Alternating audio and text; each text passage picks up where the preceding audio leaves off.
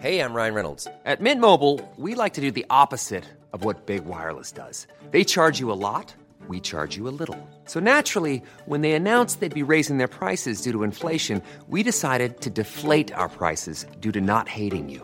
That's right. We're cutting the price of Mint Unlimited from $30 a month to just $15 a month. Give it a try at mintmobile.com slash switch. $45 upfront for three months plus taxes and fees. Promo rate for new customers for limited time. Unlimited more than 40 gigabytes per month. Slows. Full terms at mintmobile.com.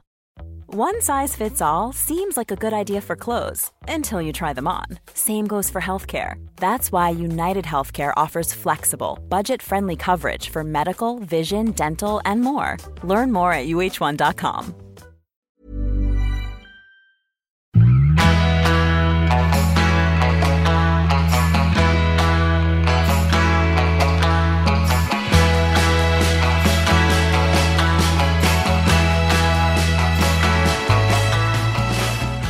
Varmt välkommen till Träningspodden. Jag som pratar nu heter Lovisa Sandström och min poddpartner och författarkollega heter Jessica Almenäs.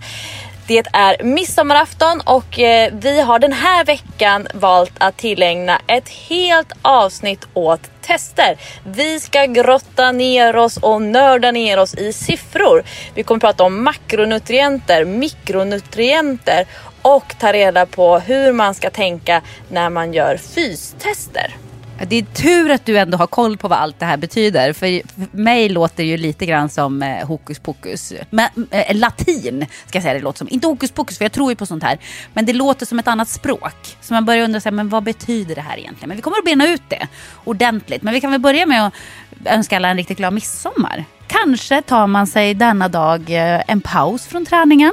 Midsommarafton innebär för mig att vi precis har kommit fram till San Francisco där vi ska göra någon form av sån kombinerad semester och eh, research. Jag älskar ju att eh, kolla på de, de nya trender och se vad som är på gång just nu och San Francisco är ett jättespännande område för träningsbranschen. Ja, eh, vi kan ju säga det, vi spelar ju in det här på förhand. För att när vi båda är ute och reser, ibland så går det inte att få ihop det. Och det är alltid så härligt, för efter sommaren då så har vi ju så himla mycket att prata om. Då är det så här, gud hur ska jag hinna med allting som vi måste prata om nu? Det, det blir ju eh, väldigt eh, många avsnitt som blir helt proppfulla då.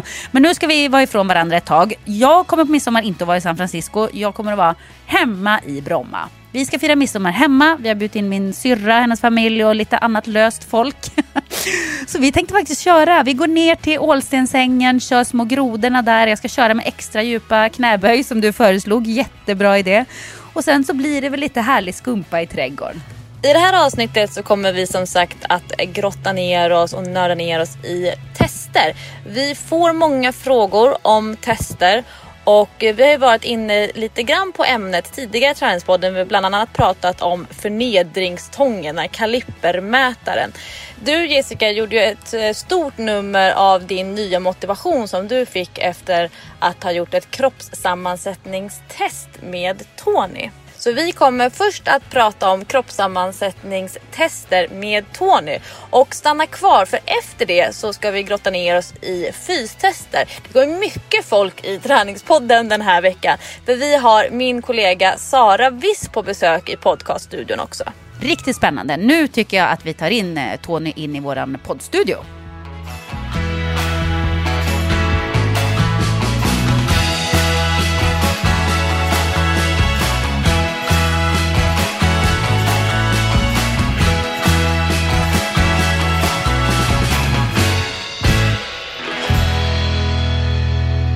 Vi har ju bjudit in eh, Tony Fagerdal idag som är näringsexpert och jag har ju kommit i kontakt med Tony för att han jobbar med Hammarby Handboll, som min kille Patrik spelar i. Och tycker ju de här grejerna är väldigt intressanta. Och det gör ju du också Lovisa. Det här med tester, testa olika värden i kroppen.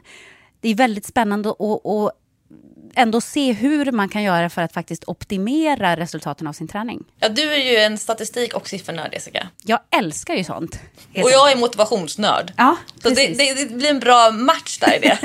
Det är en bra kombo. Men Tony är i alla fall här idag för att snacka lite mer om det här med tester. För jag tror att eh, även våra lyssnare är eh, nyfikna på sånt här och hur det går till. Ja, vi fick ju faktiskt många följdfrågor efter att du hade träffat Tony och pratade, pratade om det här i ett avsnitt av Träningspodden. Så var det många som var nyfikna. Vad betyder de här testerna? Vem kan göra det? Vad, vad ska man ha tester till? Så det känns ju ganska passande att vi faktiskt fördjupar oss i just den här typen av kroppssammansättningstest som det kallas för. Precis. Välkommen till Träningspodden Tony. Tack så mycket. Kan du inte berätta lite grann eh, om dig själv och eh, vilka du har jobbat med tidigare? För du har jobbat med väldigt mycket olika elitidrottare och, och lag. Eh, ja, jag har jobbat mycket med ishockeyn, eh, så jag har varit i Skellefteå en veva, Frölunda hockey, eh, en snabbis och sen i Djurgården hockey. Jobbat med väldigt mycket ungdomsidrottare på elitnivå i fotbollen. Och sen så har jag varit i delar av simlandslaget och skidlandslaget till och från och gjort olika punktinsatser. Och det här testet som jag då fick eh, vara med och göra när Hammarby Handboll körde sina tester. Vad är det för ett test egentligen? Ja, det är en impedansmätning, man mäter kroppssammansättning och det de flesta tänker på när man pratar kroppssammansättning, det är ju fettprocenten. Men eh, vi mäter, vi har en validerad mätutrustning som mäter muskelmassa, mäter, mäter vätskan i cellerna och då kan man räkna ut glykogenlager, alltså se om man går på energibrist eller inte. Och det är ju mer intressant än en fettprocent, för fettprocenten kommer lägga sig där kroppen är optimerad med fettet om man nu får i sig rätt mängd energi. Så tränar man orientering så kommer man ha en låg fettprocent. Tränar man tyngdlyftning kommer man i slutändan ha en högre fettprocent. Och det här testet, eh, det låter ju avancerat, men det var ju väldigt enkelt. Det gick ju otroligt fort. Ja, man kopplar elektroder på hand och fot. Sen ska man ligga någon minut för att kroppen ska anpassa sig och flyta ut så att säga. Och sen så tar själva testet 20 sekunder så att det, det är enkelt. Och du har då kopplat din dator till elektroderna? Eller är det en extra maskin också? Ja, det är en, eh, en mätare som är kopplad emellan datorn och kroppen så att säga. Hur ser ett, ett protokoll ut då, om man har gjort ett sånt här test? Vad är det för siffror man får fram? Vad Eh, mäter du? Ja, man får fram vätskan, hur den är fördelad i utanför cellerna och total mängd vätska. Och sen så får man ju fram fettfri massa, body cell mass. För att göra det enkelt så brukar jag säga att där ser jag grundfysiken, om man har en bra grundfysik eller inte. Och sen så får man fram muskelmassan och fettmängd. Om vi tar då eh, mina resultat här som exempel för att eh, ändå ha någonting att utgå ifrån. Vad är det viktiga att titta på här när du kollar på mina resultat? Eh, I första hand så tittar jag på hur, din, hur mycket muskelmassa du har och sen så hur mycket vätska du har i cellerna för att, nå- för att få fram en siffra som säger mig om du går på energibrist eller inte. Är det extra cellular water eller intracellular water som det heter i protokollet? Intra, intracellular water är vätskan i cellerna. Och den ska vara, vad ska den ligga på ungefär? Ja, den, den är ju i förhållande till muskelmassan. Så att när man mäter musklerna, eller när man har muskelmassan, så vet man hur mycket glykogen det bör vara. När man ser hur mycket vätska det är i cellerna så ser man hur mycket glykogen du har i cellerna. Och där ser man en differens och det är ju en kalkyl som jag gör när jag har gjort mätningen. För nu har jag till exempel 48 procent i muskelmassa. Och så den här siffran intracellular water, det är 55,6. Ja, och den är ju lite låg, men det jag mäter, väger, eller mäter ut, det är ju vätskan totalt sett. Och sen så gör man en kalkyl med den extracellulära och intracellulära, så det är svårt att sätta en exakt siffra, för vi är ju olika individer alla människor. Så att vi har ju olika grundsammansättningar, så man måste utgå från varje individ. Och eh, därför är det ju viktigt att den som sitter och gör mätningarna också vet hur man räknar ut de här sakerna. För bara siffrorna på ett papper, de säger inte så mycket. De är svårtolkade. Man måste kunna lite grann om det. Men jag blir nyfiken på det här med, med glykogen. Eh, för en vanlig person så kan vi ju, vad, ska vi beskriva glykogen som lagrade kolhydrater? Ja, det tycker jag. Kan Om det är så att man är en person som äter väldigt lite kolhydrater, alltså kolhydratsnålt. kan du då se det på ett sånt här typ av test? Ja, det ser man ganska snart. Ganska snart. Och hur skulle du säga att det påverkar prestationen? Eh, man brukar titta på när man tappar 2% av den intracellulära vätskan så har man tappat ungefär 20% av sin toppkapacitet som bollidrottare. Och om vi omvandlar det till vanliga människor så behöver vi kanske inte ligga på 100% när vi ska gå till arbetet. Men snittsvensken ligger på ungefär 9% tack vare hur media har eh, målat upp kolhydrater sista åren. Som en riktig bov. Ja, att det är roten till allt ont är kolhydrater. Konspirationsteorierna liksom. Ja, och så är det inte riktigt. Nej, om man är ute efter en viktökning så är det jättebra att ta bort kolhydraterna för då tappar man ju en stor del av sin muskelmassa så man tappar ju vikt väldigt snabbt. Men frågan, En viktminskning menar en du? vi, I Ja. viktminskning. Men Ja. frågan är ju vad man vill minska i för vikt. För om vi drar ner kolhydraterna då tappar vi muskelmassa. Och muskelmassan är ju det som styr ämnesomsättningen. Så vi sänker ju vår ämnesomsättning. Så vi kan äta, vi, är tvungna att äta ännu mindre. Ja, och då är man inne i ekorrhjulet. Och då blir man lite lurad, för siffrorna på vågen kan ju visa något väldigt eh, trevligt då, om man vill gå ner i vikt. Men då har man egentligen gått ner i fel vikt. Ja, och det är därför det är viktigt att göra sån här typ av test för att se att man gör rätt. Eh, Jag går inte in direkt på dissar olika dieter, men däremot det vi kan göra här det är att man testar. Om man går en diet så kan man se hur kroppen svarar på det. När vi gjorde det här testet, då- sa du till mig att jag hade energibrist. Va, vad betyder det egentligen? Eh, Det betyder att du antingen äter för lite bra långsamma kolhydrater eller att du tajmar det fel. För det är också viktigt. Man pratar ju mycket mer om nutrient timing idag än mängd eh, kilokalorier. Berätta mer. Ja, om man tittar på idrottare så är det jättevanligt att de äter ganska bra. Men de äter vid för få tillfällen, vilket innebär att de under träningspass eh, går på energibrist eller har energibrist när de ska sova och återhämta sig. Eller kickar för dåligt för att öppna glykogenlagren för att återhämta sig efter träning. Så att eh, där pratar vi mycket mer nutrient timing. Och när vi pratar vanliga människor, om man får säga det så, så Det är ju träningspoddens målgrupp, för vi Ja, vanligt precis. folk. Motionärer. Ja, och, och då är det så att vanliga människor fungerar precis som elitidrottare. Bara det att det tar lite längre tid både att gå back och likadant att bygga upp sig efteråt. Så att vi är lite trögare. Så jag brukar säga att alla tester vi gör på elitidrottare kan vi omvandla till oss andra. Men elitidrottarna ses mer som Formel 1-bilar och vi som vanliga standardbilar. Så att de svarar snabbare på förändringar, men vi har samma problem som elitidrottare trots att vi inte ska prestera. Hur, hur, hur ska man veta då vad som är den rätta tajmingen? Finns det några... eh, Finns det något man kan gå efter? Liksom? Några regler. Någon- ja, vi gillar regel. regler. Eh, vi pratar helt enkelt om eh, det tråkiga Livsmedelsverkets rekommendationer. Medelhavskost, sex måltider om dagen. Eh, Det här med att äta på kvällen då. Du säger sådär att, att om man inte har optimal återhämtning under natten. Alltså är det då att många av oss som tränar på kvällen också ska äta ordentligt efter passet på kvällen och inte vara rädd för det? Ja, det är ju en jätteviktig bit. Eh, och även om man inte tränar så bör man ju få i sig någonting. För om man går och lägger sig på energibrist så har man en ny hyperaktiv muskulatur. Det vill säga det blir svårt att slappna av och varva ner och falla ner i en bra djupsömn. För det är ju också någonting vi mäter på många, inte bara elitidrottare utan vi jobbar även med folk på arbetsplatser och folk som tar kontakt med oss och vill komma till mottagningen och ha hjälp individuellt. Och vi ser att väldigt många missar den första djupsömnen på grund av att man antingen går och lägger sig stressad eller hungrig och med energibrist. Va, vad innebär det då för ens träningsresultat om man har energibrist?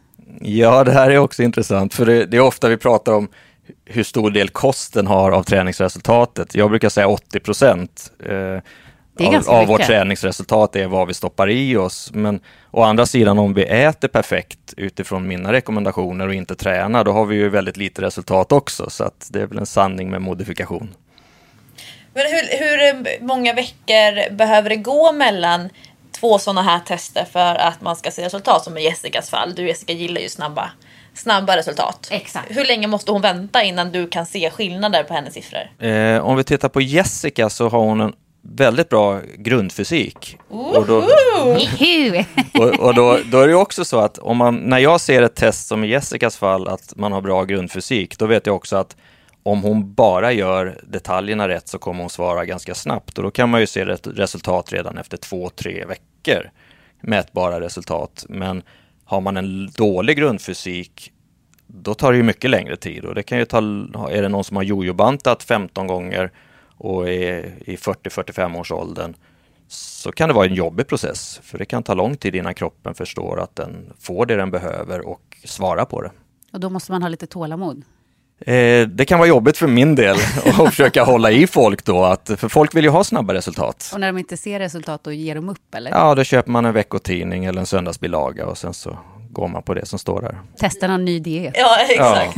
Men, men jag, jag, jag tänker, jag som är li- lite nördig på såna här typer av tester, jag tycker det är jättespännande och jag har gjort de flesta tester som finns på marknaden. Det finns något som kallas för DEXA som är någon sån här röntgen och sen så BODPOD. Sen finns det ju olika typer av det här som du kallar för impedansmätning, alltså med olika typer av elektroder. Enklare och mer avancerade mätredskap. Alltså hur, hur, vad är det för genomslag om man kollar på jag vet inte, kroppssammansättningstestsbranschen? Alltså i- är alla typer av tester ungefär lika tillförlitliga om man gör det statistiskt? Eller är det att, att slå det olika? Eh, det är jättestor skillnad tack vare att alla mätinstrument är inte validerade. Eh, det vi använder är ju validerat och används i forskningssammanhang. Så att det man ska titta på är ju dels om det är validerad mätutrustning, men sen så ska man titta vad den är validerad mot också. För Vad betyder validera i det här sammanhanget? att det är testat mot till exempel DEXA, vattentank och de sakerna som ses som sanning eh, inom forskningsvärlden. Eh, för det, det kan ju vara att någon säger att vi har validerad mätutrustning så är det en våg man ska ställa sig på som genom impedansmätning mäter kroppssammansättning.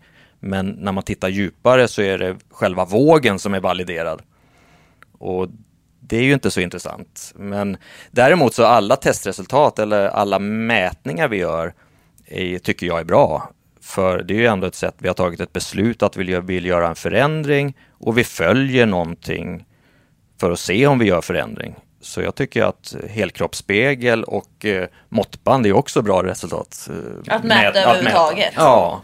Så att eh, if you can measure it you can manage it brukar jag säga. Så att, eh, Ah, Hur- det hur var of- slagkraftigt. Ja men verkligen. Men hur ofta tycker du att man ska göra sådana här tester då? Jag gör vi det allt för ofta, då fastnar vi oftast i detaljer. Så jag tycker inte, ungefär som när vi gör en kostplan, om vi bara går och räknar kilokalorier, då tappar vi helheten. Och gör vi mätningar varje dag, då fastnar vi i det och då får vi en massa negativa tankar. Och negativa tankar är inte det bästa för att få ett resultat. Utan vi har ju någonting som man kallar för placebo. Och börjar vi tänka negativt, då får vi också ett sämre resultat. Det, det är som när man ställer sig på vågen varje morgon och blir så besviken varenda gång. Eller morgon och kväll. Jag säger, skulle det kunna ha hänt någonting under dagen? Nu har jag ändå tränat ett hårt pass. Det borde ha hänt någonting nu. Men vem skulle du säga är målgruppen? Jag fattar, du jobbar med elitidrottare. Det finns ett, ett, en, en ekonomisk stöttning att, att klubben kanske betalar eller liknande. Men om man tittar på en vanlig motionär. Alltså vad är argumenten för den personen och vad kostar det? Hur, hur kostsamt är en sån här typ av test som du gör till exempel?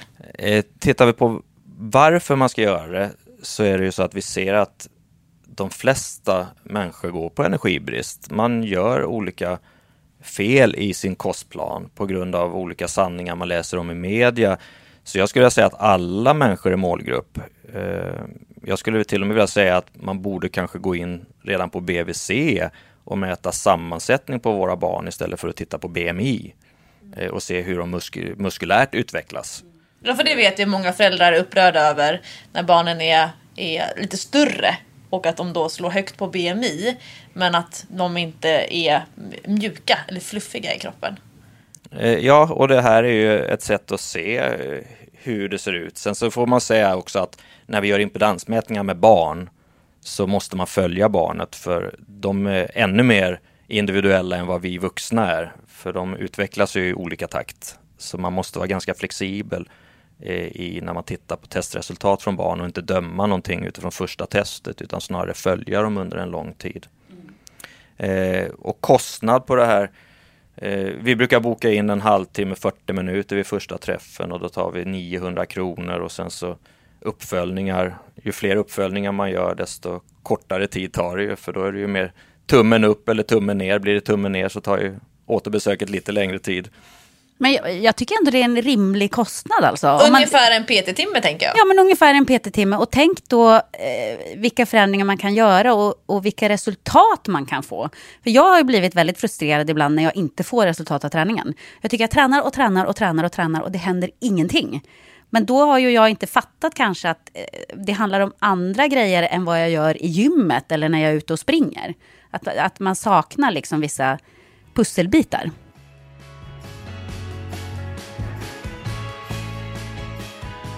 Träningspodden är även den här veckan sponsrad av DN Digital och det är ju ett väldigt smart och enkelt sätt att till exempel i mobilen få tillgång till nyheter och reportage som håller hög kvalitet. Ja, och till skillnad från väldigt många andra medier så är DN inte ute efter såna här clickbaits, klickbeten, utan satsar på det som kallas för riktiga nyheter och kvalitetsjournalistik. Så om du går in på dn.se traningspodden så kan du nu testa DN Digital helt gratis de första fem veckorna. Ingen bindningstid, man kan säga upp det hur lätt som helst när man vill. Så det är väl ingenting att fundera på. In och skaffa DN Digital och läs riktiga nyheter. Fem veckor utan kostnad.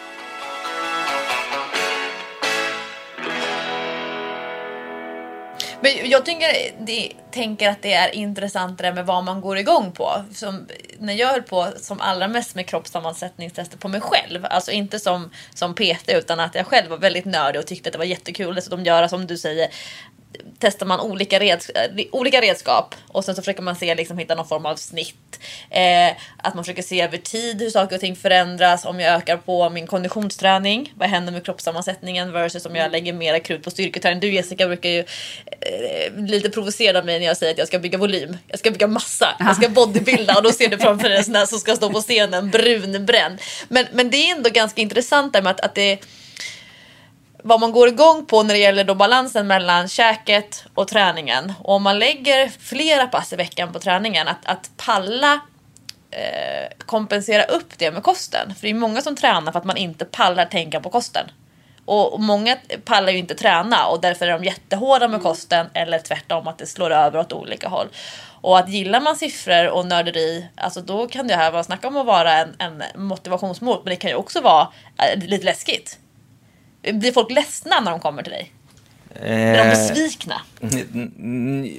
Både ja och nej. är det good cop eller bad cop? Man, man, man vet ju oftast någonstans i bakgrunden hur det ska se ut. Ja. Eh, men snarare om man nu kommer tillbaks och ska göra en uppföljning och inte har fått en effekt, då kan det vara lite jobbigare.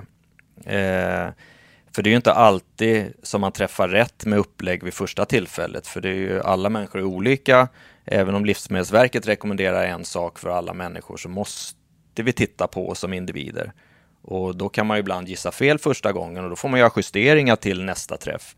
Men det som du var inne på med träning är jätteintressant för vi var på Playitas eh, och, träningscenter och gjorde tester. Följde... Jessica som mina favorit, eller vårt favorithotell. Ja, ja, nej, men det är fantastiskt mysigt där. Men eh, då gjorde vi tester på folk som åkte dit på en träningsvecka och testade när vi kom ner och testade när vi skulle åka hem.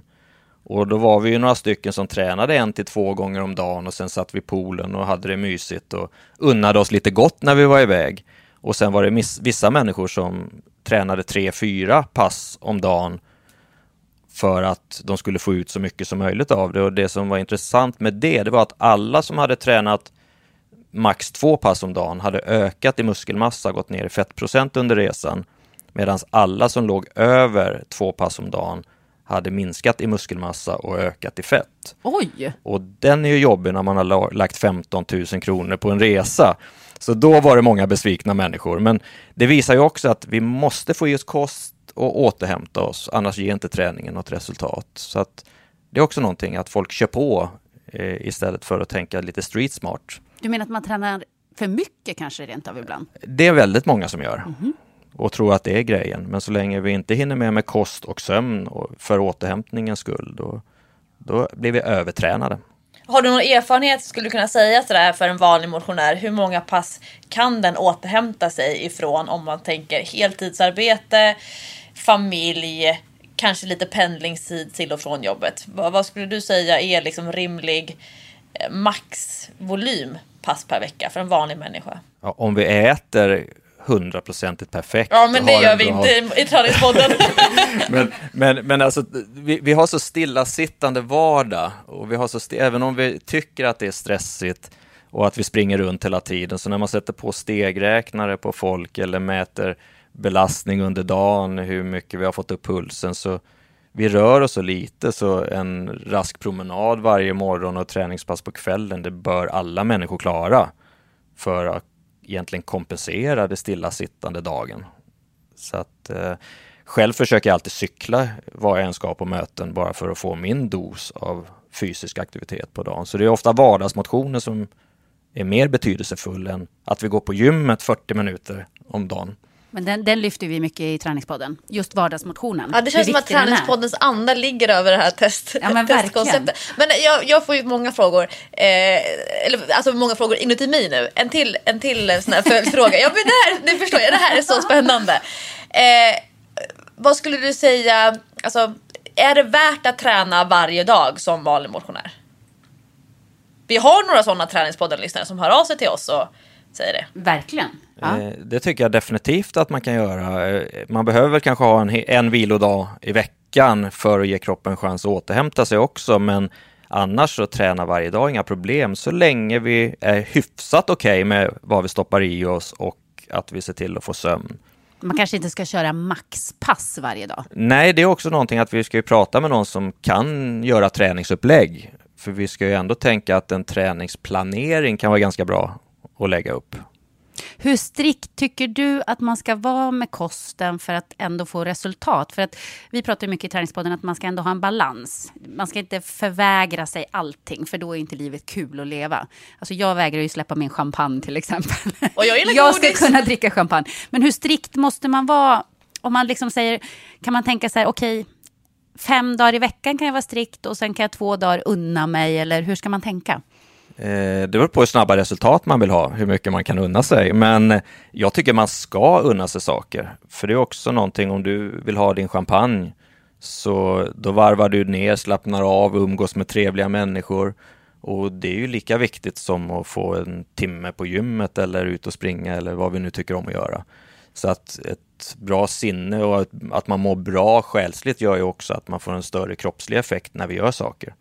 Så det är inte alltid eh, det bästa att bara snöa in på att vi ska vara perfekta. För vi behöver bryta ett mönster. Kroppen behöver provoceras ibland för att respondera också. Perfekt är tråkigt. Perfekt, det är Men supertråkigt. en eh, fråga om eh, det här med nutrienter som du kallar det för. Eh, då pratar du om kolhydrater och protein och fett. Och du pratade om det här med att eh, kolhydrater som har liksom, eh, utmålats som den stora onda skurken de senaste åren. Vi ser en väldigt stark proteintrend nu. Och man pratar mycket om att hur mycket protein krävs det eller snarare hur lite protein bör man äta för att ändå få i sig eh, den optimala mängden för att bygga muskelmassa. Och det verkar som att man inte riktigt är överens där. Man pratar ju om gram protein per kilo kroppsvikt. Hur påverkar det sådana här typer av eh, resultat? Eh, alltså om man äter en proteinrikare kost så kan ju det hjälpa till med kolhydratsbiten också. Men det man ska vara medveten om är att om man tar bort kolhydrater och ersätter med protein så blir man trögare, långsammare. Eh, vi har gjort tester på tyngdlyftare och armbrytare där vi har tittat, som, de lever ju med proteinrik kost. Alltså man Och- verkligen söker sig till protein. Ja, att det är huvudkällan och då ligger man oftast över 3 gram rent protein per kilo kroppsvikt. Och då vet vi direkt eh, enligt alla läroböcker att det är inte det bästa. Och när vi mäter explosivitet så ser vi att när man lägger om dem till mer kolhydratsrik kost så ökar de explosiviteten på ett par, tre veckor så skjuter det i höjden. Så jag vet inte var den här proteintrenden har kommit ifrån, men man pratar mellan 1,4 och 2,5 gram protein per kilo kroppsvikt beroende på vad vi har för mål och hur vi belastar kroppen. Eh, men eh, problemet är när vi ökar proteinintaget, då, måste, då minskar man ju någonting annat. Och då är det kolhydrater som blir lidande och det bör ju vara huvudkällan till energi för alla kroppar. Men om du skulle beskriva en bra matdag, hur, hur ser den ut? Vad äter man då till frukost, lunch, middag ungefär? Ja, om vi tar en standardmänniska, eh, havregryn i form av müsli eller havregrynsgröt, någon grov macka, eh, kanske något ägg, eh, något mellanmål innan lunch i form av någon frukt eller knäckebröd eller smörgås beroende på vad vi har för energiförbrukning. Eh, en vanlig lunch. Eh, vi behöver inte fokusera så mycket på det, bara att det är enligt tallriksmodellen mer eller mindre. Och mellanmål på eftermiddagen beroende på om vi ska träna på eftermiddagen eller inte så styrs storleken av det mellanmålet väldigt mycket på vad vi ska, av vad vi ska göra. Eh, middag i form av tallriksmodellen som vanligt och sen något kvällsmål innan vi går och lägger oss för att ge kroppen en chans att varva ner. Och för att hjälpa kroppen med lite serotoninbildning så att vi kan falla ner i djupsömn så vill vi ha tryptofan och kolhydratsrik eh, bas på kvällsmålet så det blir nästan som en frukost light. Men hur särskiljer du en, en, den typ av kost till exempel för en person då som jobbar med viktnedgång och kanske inte prestation. Man kanske är helt ointresserad av själva träningsresultaten. Man vill bara eh, bli fastare eller tajtare eller alltså minska fettvikten, minska måtten. Hur skulle du då göra skillnad i justeringar i just det där kost, den där kostdagen? Eh, den ser ganska lika ut eh, för både elitidrottare och folk som vill eh, gå ner i, i massa.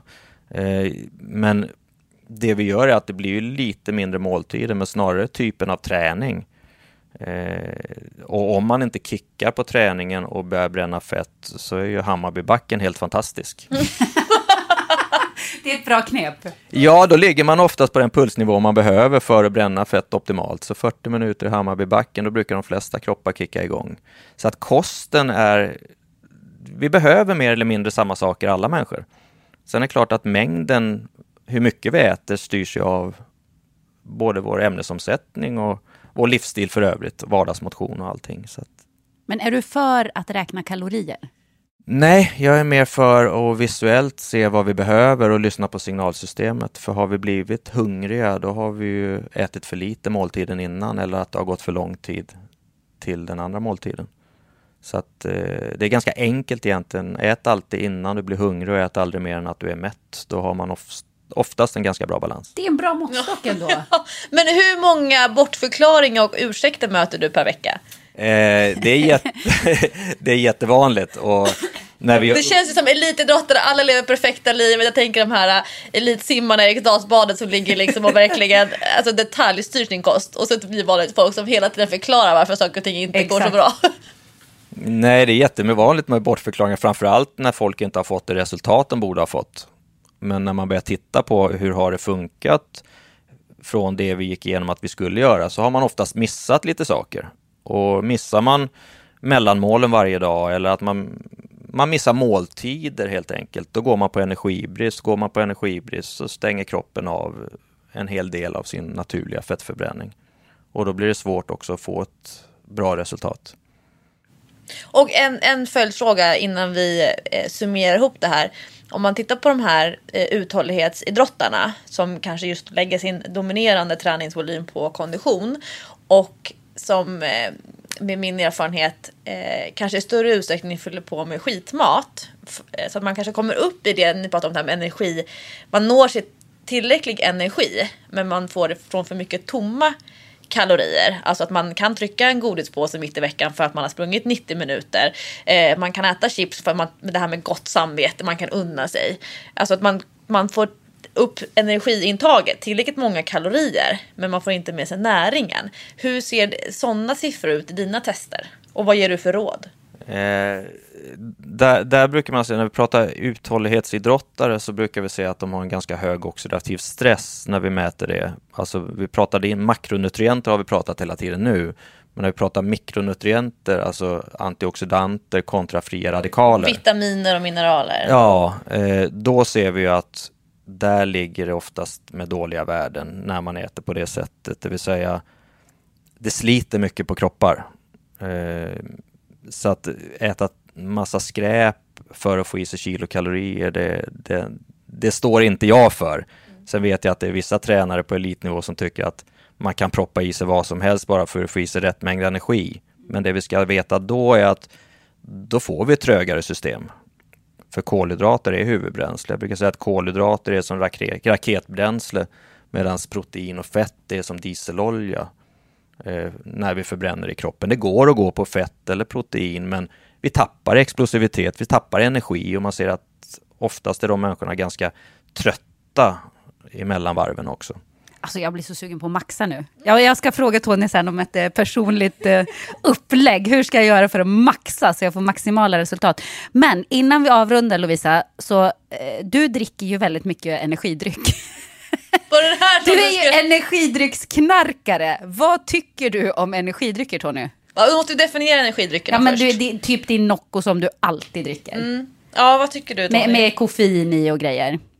Eh, jag ska inte gå in på enskilda produkter, men det vi kan säga är att de värsta energidryckerna, de är ju definitivt inte bra för hjärtat eller för kroppen överhuvudtaget. Och när vi tittar på de flesta av dem så innehåller de ju konstgjorda sötningsmedel, eh, konstgjort koffein, det vill säga det är inget jag rekommenderar till folk, utan när jag optimerar mina idrottare eller även vanliga människor så vill jag dra ner så mycket som möjligt på de här sakerna av den enkla anledningen att vi vill få kroppen att gå på vanlig mat, vanlig dryck. Så, eh, men ingenting. kaffet då? Jessicas kaffe Ja, men då? kaffet är väl bättre? Eh, kaffe är jätteintressant, för har vi energibrist och dricker kaffe, då, då? då stimulerar vi kortisol som är ett stresshormon i kroppen.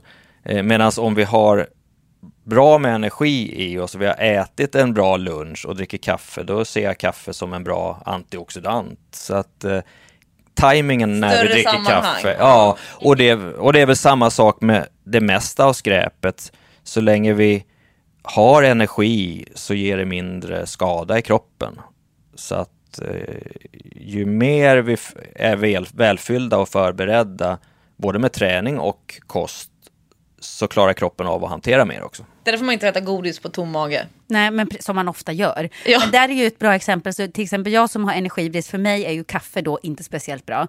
Men min kille då, Patrik, eh, som spelar i Hammarby, han har ju jättebra resultat på de här testerna. För honom är kaffet då någon slags bra bränsle. Det är ju orättvist. Och, och jag tänker nackdelen med min Nocco det är ju att när man dricker den så blir man mätt. Så jag kan ju upptäcka att jag inte käkat jättelite under dagen men jag har druckit massa Nocco för jag har inte varit hungrig. Nej, men det här är också en klassiker till frukost. Många dricker bara en kopp kaffe till frukost. Och då känner de ändå att det har fyllt ut magen på något sätt. Men det måste ju vara jättedåligt.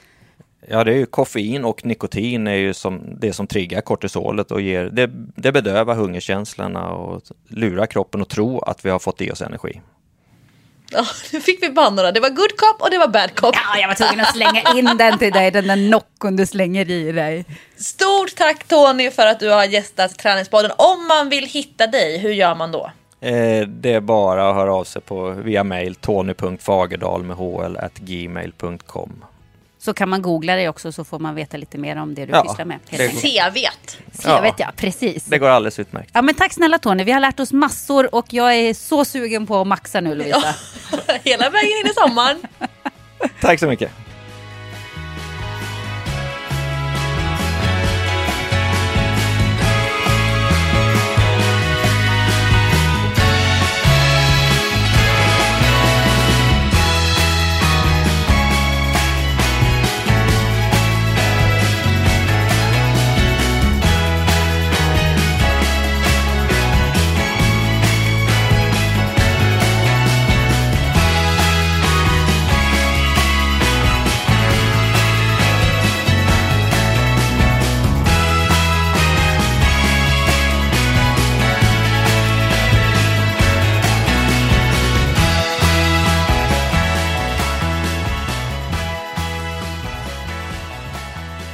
Ja, det där var ju otroligt spännande. Ni kommer ju få följa här i Träningspodden givetvis hur det går nu när jag har fått mitt eh, personliga Mom deserves the best, and there's no better place to shop for Mother's Day than Whole Foods Market. They're your destination for unbeatable savings, from premium gifts to show-stopping flowers and irresistible desserts. Start by saving 33% with Prime on all body care and candles. Then get a 15-stem bunch of tulips for just $9.99 each with Prime. Round out Mom's menu with festive rosé, irresistible berry chantilly cake, and more special treats. Come celebrate Mother's Day at Whole Foods Market. Life is full of awesome what ifs, and some not so much, like unexpected medical costs. That's why United Healthcare provides Health Protector Guard fixed indemnity insurance plans to supplement your primary plan and help manage out of pocket costs. Learn more at uh1.com. Vi är även denna vecka sponsrade av Rusta och det passar perfekt för det är ju full vår ute nu. Man kan vara ute utan att ha dunjackor och tio lager kläder, det gillar man. Äntligen, äntligen!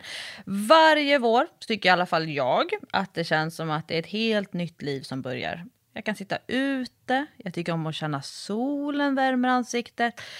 Och för mig är det liksom, det, det är ett njut. Älskar att vara ute. Och Rusta, det är vårens bästa vän för de har allt för det här nya livet, utomhuslivet. Ja, precis. Vi har ju tidigare berättat att Rusta har ett brett sortiment av i princip allt som du behöver till din uteplats. Och jag har eh, snackat mig varm om solcellsbelysning. Det tycker jag är kanon. Du var inne på ljusslingor och krukor, Lovisa. Men oavsett vad man behöver så får man mycket för pengarna hos Rusta när man ska förvandla och förnya sin uteplats. Hur är det hos dig Jessica? Har du några favoriter när du ska piffa upp er utomhusmiljö? Ja, men det har jag faktiskt. Jag gillar att det känns lite loungeigt. Så jag brukar ju satsa på att köpa någon ny utomhusmatta. För att de är väldigt prisvärda hos Rusta. Så det tycker jag är en stor favorit. Jag ska säga vad jag är sugen på.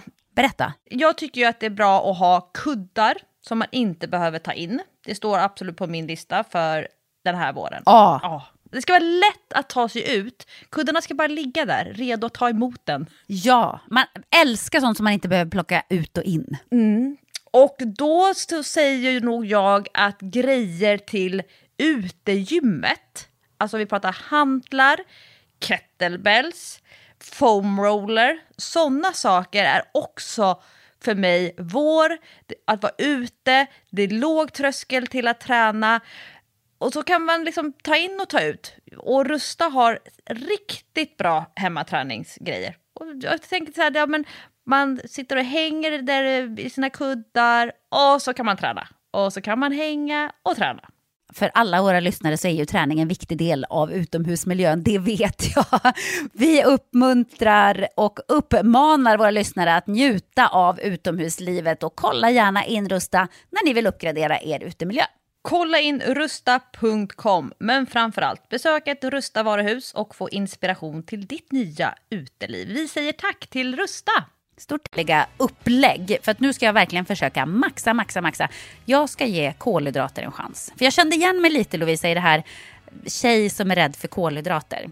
Jag har ju varit och är fortfarande lite en sån tjej. Och när jag har sett Patriks eh, kostprogram som han har fått så här, kostrekommendation från Tony. Det är väldigt mycket kolhydrater. Så då har jag blivit lite rädd. Men nu ska jag ge det en chans. Jag ska testa och se hur det går. Men vi kan ju lägga in lite passus här. I pausen när vi skickade ut Tony från poddstudion så gjorde ju du faktiskt några förändringar direkt. Jag gjorde några förändringar direkt. Jag var på väg ut och ta en till kopp kaffe och så kom jag på mig bara nej. Jag, jag skiter i den kaffekoppen, jag tar ett äpple istället. Ett mellanmål för att jag var faktiskt lite hungrig. Så att jag har redan börjat. Ja men det är väl så motivation funkar. Man behöver bli påmind hela tiden om att man faktiskt är motiverad. Men det var kul för Tony pratade ju om att eh, kosten betyder nästan 80 procent. Det är ju väldigt mycket. Men han la ju också till att då krävs det ju förstås att man faktiskt tränar. för annars så får man ju inga träningsresultat. Nej, tänk de som har helt perfekt kost men inte tränar någonting alls. Tänk vad de går miste om. Ja men tänk vad de skulle kunna göra med sina kroppar. Jag är ju lite som du, jag ser ju ibland på kroppen som modellera. Ja. Jag vet, hur kan man liksom modellera om den här kroppen? Men vi ska ta in en, eh, en till gäst, ytterligare en gäst i träningspodden Studion nu och eh, prata mer om fystester, om träningstester. Och eh, det är min kollega Sara Wiss. Hon är nog en av mina träningsguru skulle jag säga. Ingen har så hårt skulpturerad kropp som Sara har. Du ska få se Jessica när hon kommer in, hennes armar och axlar. Men Sara ska få prata lite grann om fystester, bland annat inriktat på friidrott. Hon mm. har en bakgrund inom friidrott och eh, tävlar numera, tror jag, både på 100 meter, så ska hon hålla på med fri, eller längdhopp också. Men hon eh, har framförallt en bakgrund inom crossfit och eh, gymnastik.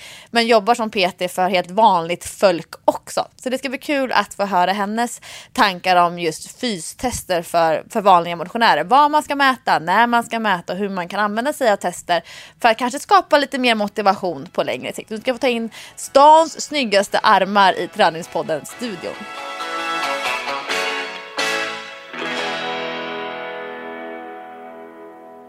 Då har vi ju stans snyggaste axlar här inne i Träningspodden-studion. Varmt välkommen Sara Visst, du är PT, du är eh, styrkecoach, inriktad också på löpning och sen har du en bakgrund, bakgrund inom crossfit, gymnastik och nu så satsar du på friidrott som ju är någon sån gammal goding som du tar upp som vuxen.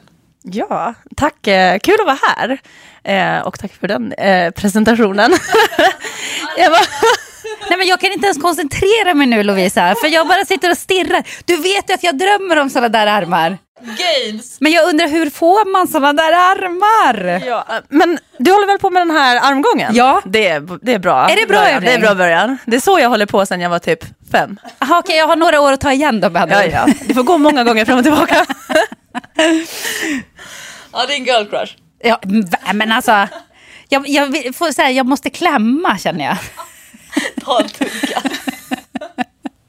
Nej, men vi pratade ju eh, tidigare i det här avsnittet om eh, tester som man kan göra eh, för att mäta sin fysik. Kropps... Eh, säg det igen Lovisa. Kropp. Kroppssammansättningstester. Precis. Ja. Men nu vill vi prata med dig lite grann om eh, fystester. Hur man liksom mäter sina resultat eh, på den fysiska sidan. Pysslar du mycket med tester? Eh, både och. Eh, det, det, är liksom så här, alla behöver inte göra tester för att ändå gå framåt. Men det kan ju också vara en jätterolig sporre. Eh, så det beror lite på vem jag har framför mig, om jag jobbar med tester eller inte. Jag gör alltid någon form av test för mig själv. Kunden kanske inte vet om att det är ett test. Men jag som personlig tränare behöver alltid veta var de står i dagsläge och vart de vill. Och då behöver jag ju någon form av tester. Men det behöver inte alltid vara så uppstyrt tester som man tänker när man hör ordet test. Hur gör du då, dina smygtest? Mina smygtester, men då är det det som jag testar dem i lite, det kan vara rörelsetester, att jag vill se hur de rör sig och kolla om de är strama någonstans eller så. Eh, men också kanske att det är en liten pulshöjande del på slutet av passet och som den kanske återkommer någon vecka senare och bara den här känner du igen, vi har gjort den förut. Men då har jag ju ändå haft koll på dens tid eller hur många varv den hann och sådär. Och då är det kul att jag kan i så fall säga efteråt bara, men gud vad bra, du vet ju om att du hann ett och ett halvt varv längre än sist vi körde det här. Så jag har ju stenkoll, men det beror lite på, vissa vill ju veta om också. Eh, så, men det viktigaste är att, att eh, jag som ska få någon att gå framåt har koll på, på var den ligger och vart den ska. Men hur mycket använder du tester i din egen träning för att mäta dina egna resultat? Eh, Ganska mycket ändå. För jag tycker när man har tränat på en eh, länge och eh, är van att träna eh, och börjar ha lite mera kanske prestationsmål, då blir det mer så här nörderi och mer specifikt. För då vill jag också veta exakt vilken del jag mäter i testet. Är det ren styrka eller är det ren kondition eller vad det så att jag då kanske inte mixar ihop det i en cirkel heller. Och det är för att veta exakt vil, var står jag på vilken, på alla delar. Och vad behöver jag förbättra? Kan du ge ett exempel på ett par tester som du gör regelbundet? Eh, ja, eh, nu att du tog upp eh, friidrotten, eh, som jag har börjat med på nytt. Då har jag kört lite tester här i vintras, bara för att se lite hur jag lägger till träningsmässigt i snabbhet och spänst, vilket är väldigt viktigt för att springa snabbt. Så då har jag testat i form av stillastående längdhopp, stillastående eh, upphopp, typ som en boxhopp eller så. Och även flygande 20 meter och 30 meter. Och när man säger flygande så betyder det att man sätter upp ett start och stopp, men jag får börja långt innan. Så jag ska försöka tajma in min maxfart mellan de här 20 och 30 meterna, så att jag får ett värde på min maxhastighet i 20 meter eller 30 meter. Och det var väldigt roligt för mig nu när jag testade, för jag hade kvar min träningsdagbok från att jag var 17 och hade gjort min bästa säsong. Och hur gammal är du idag? 31. Oj. Och jag gjorde ju samma tester då. För det är vissa som är så här standardtester för sprint. Och då är det jätteroligt att sen, jag kommer inte ihåg, men så gick jag hem och så bläddrade i, igenom. Och så kunde jag se hur jag stod mig redan nu. Och det hintar ju då också om vad resultatet kommer att göra på 100 meter. Det där är ju jättespännande tycker jag, Mm. att mäta så långt tillbaka. Men hur stor skillnad var det då? Alltså från då till nu? Alltså då, jag, jag märkte ju faktiskt att jag gjorde lika bra tester. Det är ju helt sjukt. Det var jättesjukt, för jag tänkte säga det, jag hade slutat för 12 år sedan. Men samtidigt, någonstans var jag inte jätteförvånad heller, för att jag har haft 12 år av styrketräning och har så mycket mer muskler än vad jag hade när jag var 17 år. Så det var ju häftigt på så sätt, men ändå att det var en sån specifik grej som jag kunde prestera lika bra på. Men hur ofta gör du den typen av tester nu som när du ska satsa på friidrotten under, under några? Är det en säsong eller hur många säsonger ska du köra det här? Har du bestämt det? Nej, jag har inte, jag har inte bestämt. Alltså egentligen så var min tanke på så här, när jag blir 35, då ska jag börja med veteranfriidrott, för det är så roligt. och sen så gick jag nästan och lite längta till att jag skulle bli 35. och så tänkte jag så här, nej men varför, om jag nu tycker att det är så roligt att springa snabbt och okej att jag får springa mot seniorklassen, alltså de, de eliten i Sverige, om man ska jämföra sig. Men man behöver ju inte jämföra sig med dem heller. Så då tänkte jag, jag tycker det är roligt att springa och så här, så jag börjar träna friidrott nu. Och det är jag jätteglad för, för att jag har ju haft jätteroligt och, eh, ja, och eh, har tävlat nu. Och sen så hoppas jag såklart att fortfarande tävla när jag är 35, så jag får vara med i veteranklassen. Och hur ofta gör du då de här, vad sa du, Sto- stillastående längdhopp, stillastående höjdhopp, Höjdhopp. upp på en box? Ja, och de här flygarna. I- Jag har gjort det några gånger under våren för att se hur träningen svarar. Om jag, och då har jag liksom blivit snabbare med de här kanske tre veckors mellanrummen. Så att vi har sett att träningen går åt rätt håll. Sen kommer jag nog inte göra det så mycket, för sen är själva tävlingen mitt test. Sen är det ju 100 meters tiden och det jag gör på tävlingar. Och sen kommer försäs eh, försäsongen där man, är, där fokuserar man, fokuserar man ju inte på att vara så snabb som möjligt. Så då går man in och gör styrketräning och lite mer den här gristräningen. Men sen när man börjar komma tillbaka till våren och man ska börja rikta in sig på att komma i, i form igen, då blir det ju intressant att mäta de här, för då kan man igen kolla hur var jag förra året vid den här tidpunkten inför Ja, man, kan få, säsongen. man kan få bli lite sämre över året Absolut. men bättre på sikt. Yes, så då kan man mäta lite sitt första test på året mot första testet på året innan. Och Men, men om man då eh, är vanlig motionär och Mm. vill mäta sin träning på, på olika sätt. Hur ofta tycker du att man ska göra de testerna? Kan man göra dem för ofta? Ja, absolut. I styrkelyft så ser jag ofta att det görs för ofta bland motionärer. Att man har fått för sig att nu vill jag dra 100 kilo i marklyft som är tungt. Liksom. Men då är man och försöker på det. Försöker maxa varannan träning. Och man måste komma ihåg att man måste ju hinna göra någon träning för att bli bättre däremellan. Så att låta det, alltså låta det gå kanske åtminstone 6-8 veckor innan man testar på nytt. För att man vill ju ha någonting, någon förändring däremellan som gör skillnad på resultatet. Men om man kommer som helt vanlig motionär till dig som Peter så säger man så här, ja, jag vill bygga muskelmassa. Man, man är inte intresserad av viktnedgång, man, man struntar i fettmassa, men jag vill bygga muskler. Och, och jag vill ha tester. Man är som Jessica, man vill ha svart på vitt. Hur bra är jag? Vilka tester skulle du ta fram då för den personen som faktiskt eh, uttryckligen ber om tester för styrka och muskelutveckling? Mm, menar du muskel, ut, alltså muskelstyrka eller muskelvolym? Nej, muskel, Utan muskelstyrka. muskelstyrka då, Ja. om vi jämför med Tonys Exakt, kroppssammansättning. Så det är mer Ja. det här med styrketesterna. Vad man klarar av att göra. Ja. Eh, om, det, om det är en som har tränat ett tag och är säker i sin teknik, att den har kört på med knäböj, marklyft och bänkpress till exempel, de är väldigt bra övningar för att testa, för det är väldigt svart på vitt. Antingen får man upp stången eller så får man inte upp den. Till skillnad mot någon övning som exempel armhävningar som man kan göra med lite svank, man kan trycka på lite olika sätt. Den blir inte lika konkret om man klarar det eller inte eh, från varje repetition. Så, men så är den träningsvan, då skulle jag nog liksom eh, bygga upp till en tung knäböj där man fortfarande kan hålla bra teknik. Har den inte kanske lyft jättemycket, då kanske man gör, eh, kollar vilken vikt kan man göra fem stycken snygga knäböj på eller marklyft och spara det värdet och se längre fram om åtta veckor, då kanske man kan göra fem knäböj lika snyggt på en tyngre vikt. Alltså det behöver inte vara ett maximalt Det behöver test. inte vara en repetition. Eh, då ska jag, då ska, tycker jag att man ska ha tränat ett bra tag. För det, tar, det, det är inte riktigt rättvist att sätta en nybörjare på en repetition max. För att den har inte tekniken för det, den har inte vanan och stabiliteten för det. Så att det blir lite fel. Att, men då kan man göra någon form av lite flera repetitioner. Eh, på, det måste vara en övning som den känner sig trygg i. Så att annars får man ju börja med att träna upp övningar att känna sig trygg i. För att göra maxtester kräver, det kräver att man har tränat ett tag. Maxtester är ju också lite eh, läskigt tycker jag. jag. Vi körde ju ganska mycket det när jag tränade basket. Och då var det ju dels eh, knäböj men också bänkpress och sådär. För när man gör maxtest så vet man ju att på, på någon vikt så kommer jag ju misslyckas. Det är ju det som maxtestet handlar om. Hur, hur långt klarar jag det liksom? Så någonstans kommer jag misslyckas och då är det lite läskigt. För att det är en eh, ganska obehaglig situation. Man måste ju ha någon som passar såklart. Ja, man måste känna sig trygg. Ja. Och därför måste man ju också ha tränat ett tag.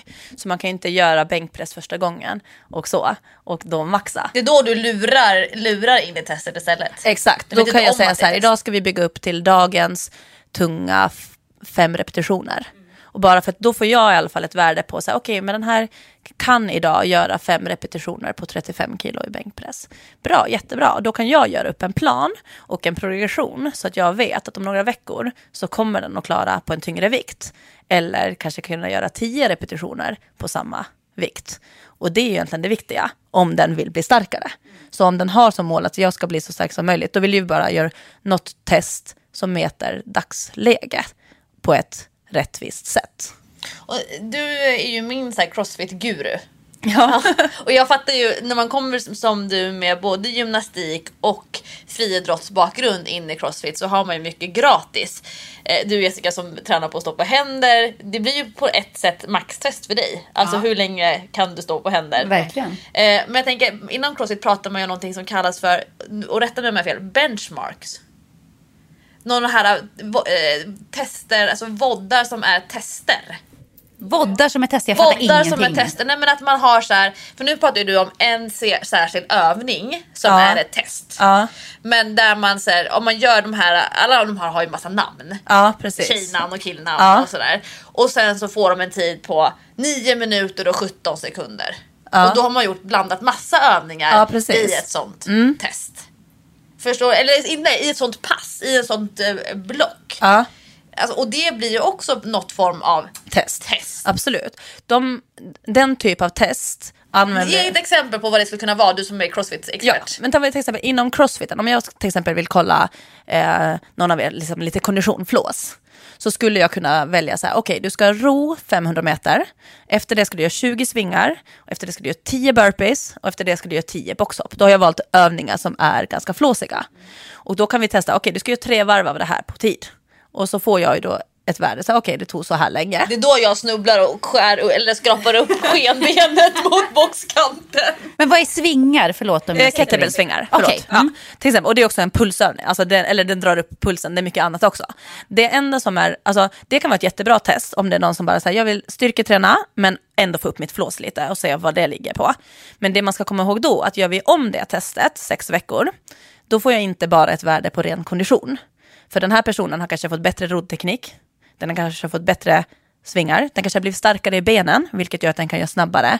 Så att det blir egentligen ett helt värde på den vodden som man säger, alltså den cirkelformen. Och det är inte specifikt konditionen bara som vi mäter. Utan du kan ju egentligen, skulle kunna fått en bättre tid, fast konditionen är ganska samma. Men du har blivit mycket bättre på att göra burpees snabbt för att du har lärt dig en bättre teknik. Hänger ni med på hur jag menar? Så att där, där testar vi ju kondition, vi testar styrka, vi testar hur bra man pushar sig själv, hur bra man kan alltså, göra den cirkeln. Men det är ett bra, jag använder det som konditionstest för personer som inte vill springa, de har inget intresse av det, utan de vill gymma men ändå köra lite puls.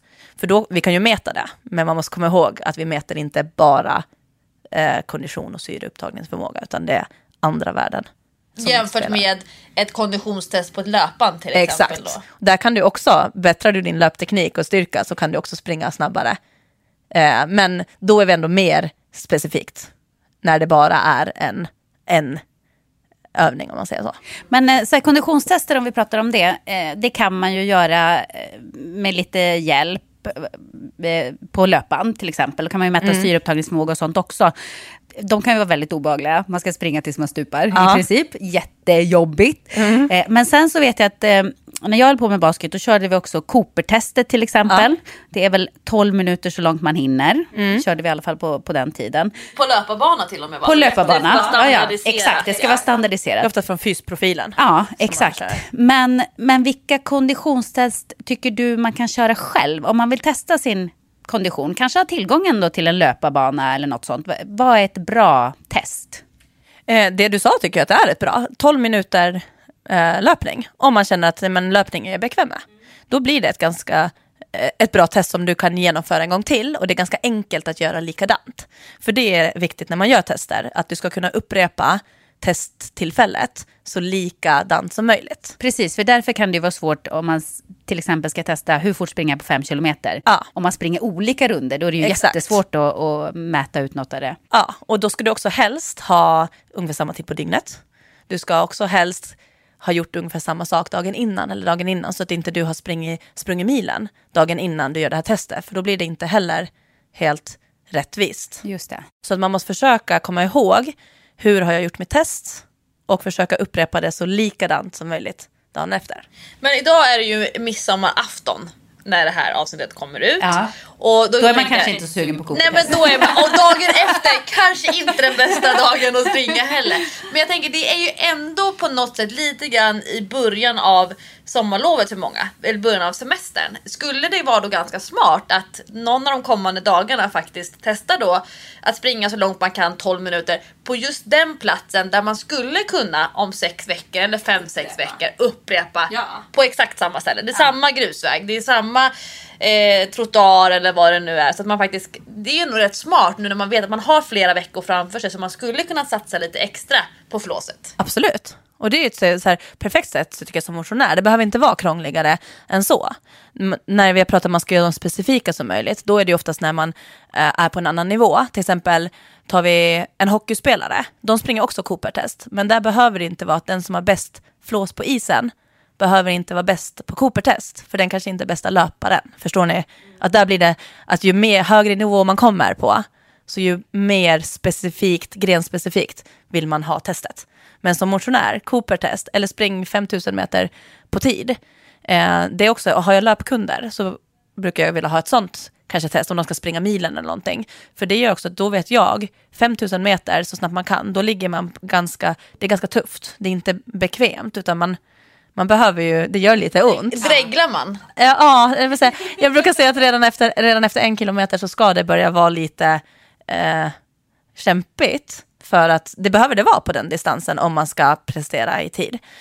Eh, och, och då så jag som coach där, då får jag ju också veta en snitttid per kilometer där det är ganska tufft. Så har jag en kund som vill springa ett, förbättra sin tid på milen, då är ett sånt test jättebra att veta, okej, men vilken nivå ligger du på nu när du pushar dig själv?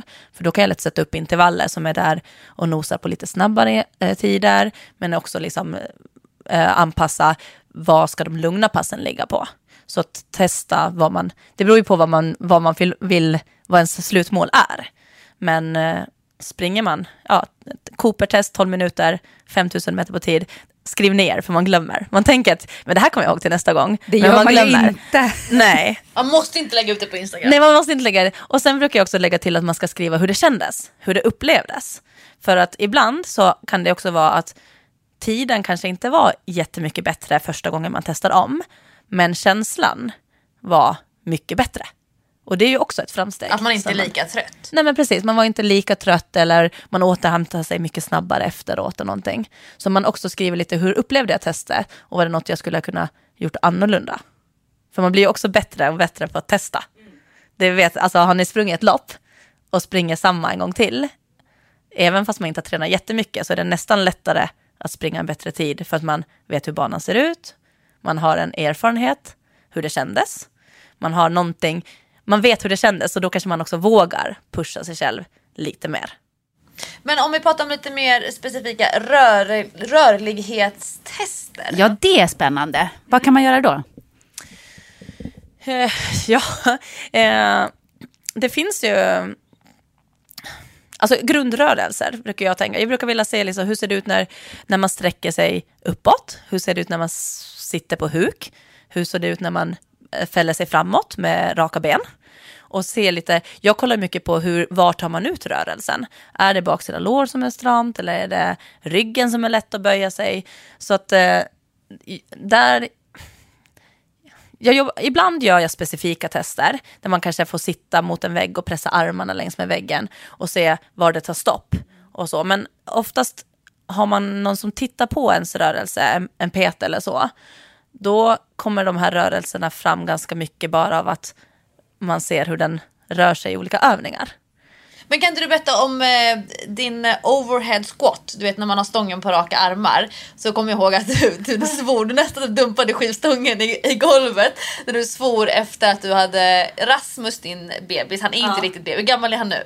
Han är ett år och fem månader. Ja, men när han typ var fem månader och Ja. du började med overhead squat igen efter graviditeten. Ja. Och du var så frustrerad över att din rörlighet var så dålig som du sa. Ja. Och jag kunde inte riktigt se det. Men du upplevde det som en enormt stor begränsning i din knäböj. Ja.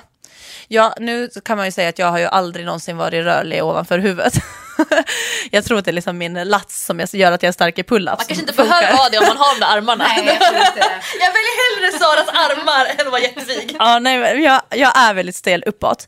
Eh, alltså att hålla armarna rakt upp, rakt upp mot eh, taket.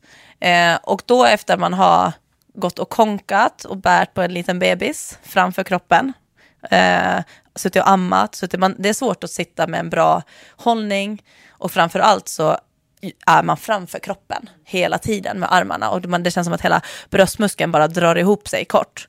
Så att när jag väl skulle då börja träna och jag visste att det där var min stela övning från förut, så var det liksom att, när man, att sträcka upp armarna rakt ovanför med en pinne och samtidigt gå ner i knäböj. Det är, jag kunde ju lyckas hålla mig kvar i linjen för att jag är ganska stark. Så det blev ju en styrkeövning för mig, att jag fick bara hålla, hålla, hålla och pressa allt vad jag kunde för att ens komma ner i en position. Eh, så det är ju en sån där typisk, att står man med en pinne och håller den rakt upp och gör knäböj så kan man ju se hur mycket den rör sig framåt. För den är ju du jättebra på Jessica. Är jag? Ja du har ju liksom att du kan Du kanske, kan, skulle du kunna ställa dig framför en vägg med näsan mot väggen och gå ner i en knäböj med armarna uppåt? Det tror jag. Ja. Du får väl lite Jag skulle- jag träningspodden challenge här. Jag skulle måste stå minst en halv meter ifrån väggen. Jaha. För att jag måste fälla framåt så mycket och armarna Aha. framåt. Ja, nej, där tror jag att jag är ganska rörlig. Men däremot så har jag nog samma problem som du med det här. Jag har ju också bebis. Ja. Du vet att man är väldigt eh, Stram. stram här. Och jag kände igen det där med bröstmuskeln. Den bara drar ihop sig. Det Ja. känns som den är så kort. Vi repeterar alltså näsan in mot väggen. Ja, så man kan börja med att stå ungefär kanske en eller två fotlängder från, framför väggen. Titta in mot väggen. Armarna rakt upp. Och Ra- handflatorna vridna. Mot väggen kan de vara. Och så försöker du gå ner i en knäböj utan att trilla in i väggen. Och armarna ska inte vara i väggen. Nej, helst ska inte de heller ta- utan så hållas där. Och går det bra, då kan du kliva fram lite och kliva fram, kliva fram och se hur långt nära väggen du kan stå och gå ner fortfarande med armarna raka ovanför huvudet. Det är en sån test. Men det är ju mycket axlar och bröstrygg men även höft och fotleder. Så den, den testar ju ganska mycket. Och där ser man liksom, alltså efter i början när jag började träna på det här, då kändes det som att jag fick stå liksom en armlängd ifrån väggen. För att inte ta i den. Så, men den ser man ju då också liksom att bara genom att göra rörelsen ofta så blir det ju bättre av det. Och då kommer man att kunna smyga. Det blir, blir ju ett bra test. Man kan se hur långt man är från väggen och kolla om man kommer närmare och närmare in. Ja vad spännande. Så nu har vi midsommar, vi har Cooper-test och stå och gör knäböj framför väggen. Ja, och eh, känner jag våra lyssnare rätt så kommer de att vara sugna att hoppa på det här med en gång. Ja, de nappar på allting och, och vill liksom göra det direkt. Det har man lyckats sälja in till dem ändå. Men om vi ska ta fram eh, begreppen här då. Skillnaden mellan ett maxtest och ett submaximalt test. Och maxtest är en repetition. Ja. Så tungt man kan. Ja. Och ett submaximalt test i till exempel knäböj eller bänkpress. Då sa du att man göra gjorde flera repetitioner. på samma vikt. Ja, precis. Då te- testa, börja med liksom värm upp, gör några snygga knäböj. Till exempel. Om vi väljer, välj den övning där du känner dig tryggast och där du vill testa din styrka. Så är det din benstyrka du vill testa, då är knäböj en bra övning. Men se till att träna på den först så att du känner dig trygg i den. Eh, när du gjort det, då värmer du upp med några och så ökar du lite för varje eh, set. Och när det börjar bli rätt tungt, så kom ihåg att vila typ ändå kanske tre minuter mellan varje varv. För du behöver vara fräsch när du går in så att du kan göra ditt bästa varje gång. Och så bygger du upp tills du känner så här, så här tungt kan jag göra utan att det eh, påverkar tekniken desto mera. Alltid när man gör tester så kanske det påverkar lite på slutet och det kan vara okej att det händer lite grann på ett testtillfälle. Men ändå så man känner, okej, men nu börjar det se annorlunda ut. Då räcker det kanske för dagen. Eh, och skriv ner då vilken vikt och då om det var fem repetitioner. Och så har man någonting att gå på. Och samma ska man göra maxtest då med en. Då är det också viktigt att göra många tester innan. Många vill spara sig. Så att jag tänker, jag sparar mig och så hoppar jag dit så att jag har krafter. Men man behöver göra kanske åtta repetitioner på 50 procent, alltså hälften av vad man tänker sig att man ska ta. Sen kanske en sexa på lite tyngre, en fyra och sen kanske man gör fortfarande en tvåa på 90 procent. Så det känns ju som att där är det redan jätte, jättetungt. Men man behöver det för hela nervsystemet och för alla muskelfibrer för att koppla på och veta att nu ska vi, nu ska vi lyfta tungt. Däremot kan man ju då hellre vila kanske fyra minuter innan nästa försök och så. Men det är viktigt att göra de tunga lyften även inför ett max. Det är ju bra att du säger det, för jag tror att många tänker bara att eh, Spara sig. jag kör lite uppvärmning bara och så sparar jag mig till det här Ja. enda försöket. Liksom. Kroppen fungerar tyvärr inte så. Den är inte redo då. Den behöver, den behöver nästan bli lite så här, oj shit, nu var det tungt. Ja. Nu måste jag koppla på mera. Vila, låta den återhämta sig, ladda upp på nytt. Sen gå in och göra, och göra det flera gånger. Så att, eh, ja, men kanske två stycken på 90 procent, sen en på lite högre än sist, så att man är säkrad att man tar den och sen kanske ett lyft till. Sen brukar man nästan inte heller orka ladda om flera gånger, för att det, det krävs mycket. Upplever du att folk generellt är rädda för tester? Eh, det beror lite tror jag på personlighetstypen. Vissa går igång på tester och vissa är lite rädda för någon form av bedömning.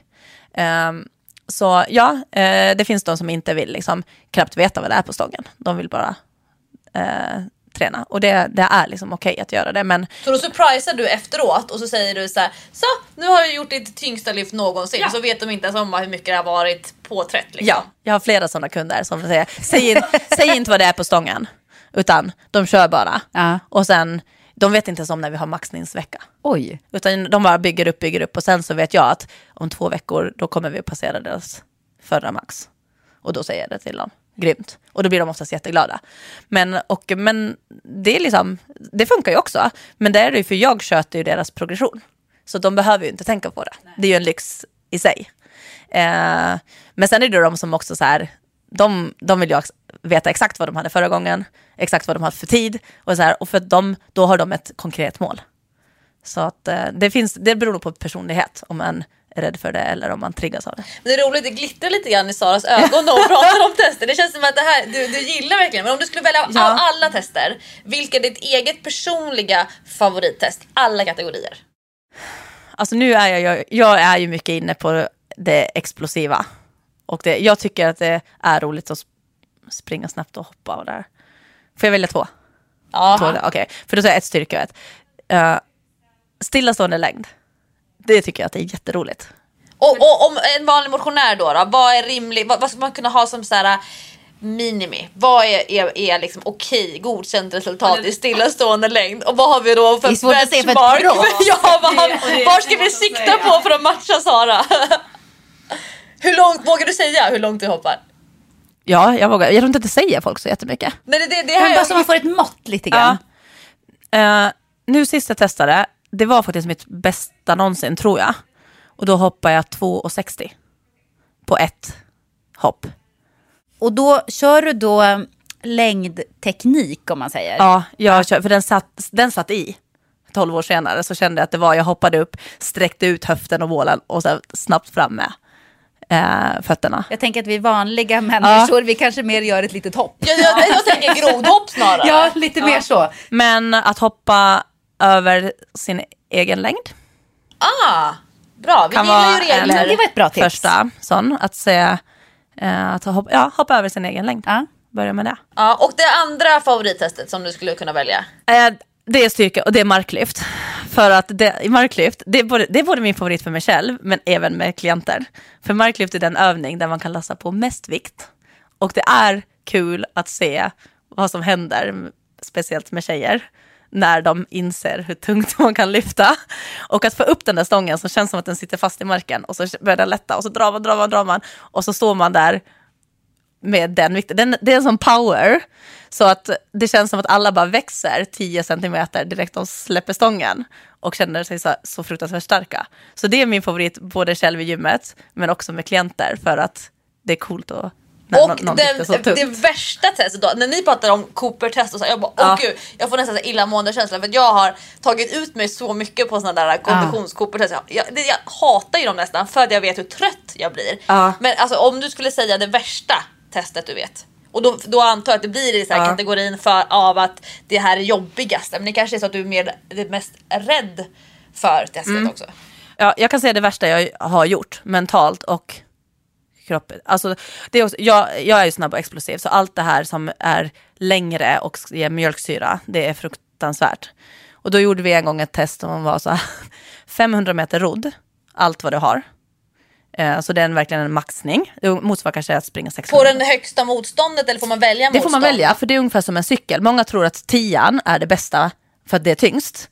Men roddmaskinen, det, det är liksom ingen poängskala, utan den där, det är som en cykel. Att om du tror att du trampar snabbare i sexans växel, så väljer du sexans växel, inte åttan. Så den anpassar du efter din längd och din förmåga hur kraftigt du drar.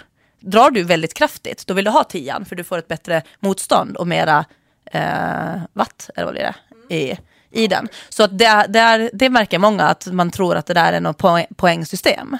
Det, det, det är som växlar på en cykel. Man vill gärna ha betyg. Exakt, Liksom. men där, du sätter det på, jag brukar ha ungefär runt sexan. För där är jag snabbast. Och då skulle man göra så här, man skulle göra 500 meter rodd, allt vad man har. Sen skulle man vila en minut innan man upprepade en gång till. Och man fick inte knäppa loss sig från roddmaskinen. Så du sitter kvar med fötterna, mjölksyran bara drrr, kommer upp i hela kroppen. Och så ser du att det är 10 sekunder tills du ska göra det en gång till. Och det var snitttiden som räknades. Så att du kan inte fega på någon. För att det är medel av de här två som... Och det, är det mjölksyratest Ja, det är ju då? mjölksyra och liksom återhämtning också. Hur mycket, hur mycket tappar du från den ena till den andra? Ska vi skicka vidare den till träningspodden-lyssnarna också då? Ja, 500 meter rodd, vila en minut med fötterna kvar. Eh, Och 500 meter rodd en gång till. Och så jämför man efter sex veckor och ser om man kan få en, en lite lägre, nej högre snitthastighet. Ja, Då måste man ju ha gjort saker emellan. Ska vi komma ihåg.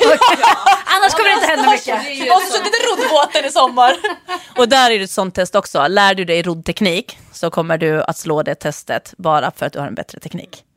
För rodden är lite så, eh, den, man, man kapar ganska snabbt tid om man lär sig grunderna i hur man ror på roddmaskin. Hur mycket inspiration får du till att göra testet nu Jessica? Ja, men jag, är så sugen. svettig. jag är så sugen. Jag har ju en roddmaskin hemma. Så jag kommer ju att göra det här roddtestet förmodligen redan idag. Ja! Och Cooper-test, när du säger så här, åh gud jag mår så dåligt, jag får så dålig känsla i kroppen. Jag känner mig en gång så här, det måste jag nog också göra. Kanske inte idag men imorgon. Jag blev så sugen på Cooper-test nu. Men då kommer du ihåg, om du sen ska göra Cooper-testet om sex veckor, Ja. då måste du ro två gånger 500 meter dagen innan. Exakt!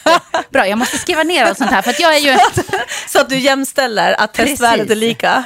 Jag är ju en sån som tror att jag kommer ihåg. Men jag kommer ju aldrig ihåg. Ja, så det här var verkligen poddavsnittet man behövde papper och penna så för att skriva upp allt det här matnyttigt. Jag hoppas att ni hängde med, annars så får ni lyssna en gång till helt Ja enkelt. exakt. Och eh, Sara, om man vill leta upp dig på Instagrams och på Facebook sociala medier, vad ska man leta på då?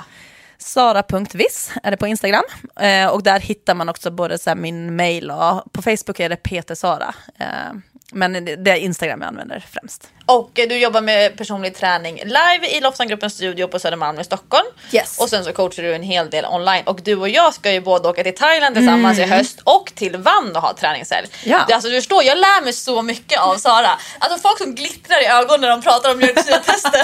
alltså, förstår vad skönt att ha en sån kollega. Ja, nej, det, vi har lärt oss jättemycket och jag har fått massa inspiration till tester som eh, jag ska göra i sommar i alla fall. Så snacka om ett, ett eh, temaavsnitt helt inriktat på tester. Vi har grottat ner oss i kroppssammansättningstester tillsammans med Tony och med fys, eller i fystester tillsammans med Sara Wiss. Stort tack Sara för att du har varit med idag. Eh, jag önskar lycka till på de här sjuka testerna. Ja. Verkligen. Och Lovisa, vi kan väl eh, knyta ihop säcken kanske till det här programmet? Ja, det här är terminens näst sista avsnitt av Träningspodden. Mm. Och vi har snackat om tester. Hoppas ni blev inspirerade att sticka ut och testa er styrka, rörlighet, kroppssammansättning, kondition. Alltså det är en hel djungel, men det är så mycket man kan lära sig om sin kropp. Älskar att nörda. Vi älskar att nörda helt enkelt. Ha en jättefin träningsvecka i högsommarvärme. Eh, säsongens sista avsnitt av Träningspodden den får ni nästa fredag och då kan vi utlova ännu ett eh, förinspelat temaavsnitt med en riktigt mastig sommarlovspresent. Haha, vilken cliffhanger. Vi hörs då. Hej då!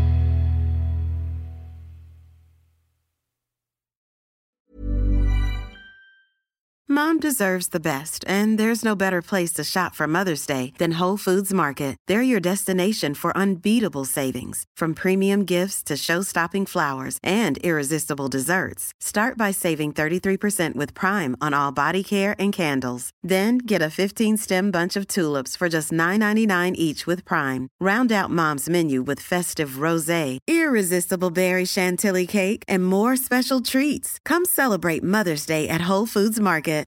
Imagine the softest sheets you've ever felt. Now imagine them getting even softer over time. That's what you'll feel with Bowl and Branch's organic cotton sheets. In a recent customer survey, 96% replied that Bowl and Branch sheets get softer with every wash. Start getting your best night's sleep in these sheets that get softer and softer for years to come. Try their sheets with a 30-night guarantee. Plus, get 15% off your first order at bowlandbranch.com. Code BUTTERY. Exclusions apply. See site for details.